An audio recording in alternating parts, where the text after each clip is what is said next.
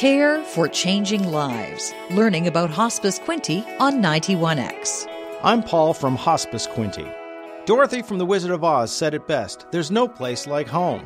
And for most of us, home is where we want to be. It's where our creature comforts are, it's where we feel most contented and happy, and it's where our family and friends come to visit. It's natural, then, that some people with terminal illnesses want to spend their last days and moments at home. It's a familiar environment where friends and family can visit, be a preferable option for many than dying in hospital or long term care facility instead. But only 16 to 30 percent of Canadians who are facing a terminal diagnosis currently have access to or receive dedicated hospice, palliative, and end of life care services, depending on where they live across the country. Almost 70 percent of Canadian deaths occur in a hospital.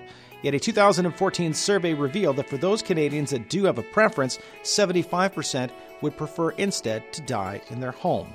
That number is even higher amongst all seniors, with 93% of Canadian seniors still living at home, wanting to stay there as long as possible. For those facing a terminal illness and for those caring for them, it is important to explore all the options and understand all the benefits and challenges of a death in the home. Let's be clear about how much work it is to care for the terminally ill loved one. Family and informal caregivers providing hospice palliative care at home are usually undertaking a wider range of tasks in an environment where they typically have less support from professional caregivers. Tasks assigned to family and informal caregivers may include psychological, social, and spiritual care, personal care, medical care, including the administration of medications and injections, homemaking services, and also advocacy and care coordination. Statistics show that it takes an average of 54 hours per week to care for a dying family member.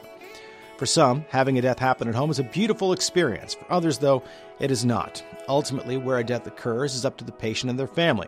It's recommended, however, to keep the decision flexible to change as time goes on. This will minimize a feeling of guilt if the setting has to change as the situation also changes. It can be helpful to say that you will care for a dying loved one at home for as long as you can instead of promising that they will die at home. A home death may not be ideal in all circumstances, might not be the best option for your family if the caregivers are spending more time caring for the loved one than they are making memories with them in their final days. If a caregiver is frail or has their own health issues, a home death might not be best if it's compromising the health of that caregiver. It's important that this time of life be as easy as it can for the caregiver and also the person who is at the end of their life. In order for that to happen, it may involve a facility that can offer palliative care so that all family members can be cared for during this time. Some caregivers also find a sense of purpose in caring for a loved one at home at the end of life. If the caregivers and their loved one decide that a home death is best, there's some things to consider and also difficult questions to answer. Caregivers and family will need the resources to prepare for a home death. This includes their time and physical and emotional ability to do the tasks necessary to care for their dying loved one. Families also need to take a look at their home itself. Is there a main floor bedroom and bathroom? Is there a room for the medical equipment that will be required? Is the family comfortable with having healthcare providers come into the home? Do the caregivers have the tools to provide comfort to their loved one as they experience pain or even trouble breathing? Families should come together and make sure they're able to understand and undertake all that is required for a home death. Having a death at home may change the way a family feels about the home itself. There's several ways to approach healing after a death in the home. Many find it helpful to move out all the medical equipment. This returns that space of your home back to the familiar and so called informal normal of your lifestyle. It can also be beneficial to put up pictures of your loved one from before they were ill to remind you of the memories you made and are still thankful for. Another option is to repurpose that room if it's too hard to go back to how it was.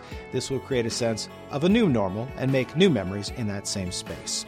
Whether you choose a home or a hospital death, Hospice Quinte's volunteer visiting hospice program can help. Volunteers will visit with a palliative patient and provide respite to caregivers so they can attend to their own needs. Our volunteers can provide up to four hours of service each week to be scheduled as needed. They provide social, emotional, and practical support to the patient and their family, friends, and caregivers. Visits can be made in homes, hospitals, long term care facilities, and retirement residences. And our services help people who are ill to live with the remaining time in comfort and dignity. Call our office or visit our website to find out more.